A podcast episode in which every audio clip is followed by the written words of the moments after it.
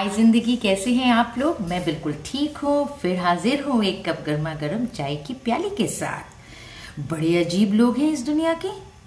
अगरबत्ती भगवान के लिए खरीदते हैं और खुशबू अपने पसंद की लेते हैं। सोचने वाली बात है ना? देखिए हम लोग कैसे हैं। इसे मतलब ही कहा जाए। एनी anyway, आप चाय पीजिए अपना ख्याल रखिए अपनों का ख्याल रखिए हमेशा खुश रहिए। Bye till the next time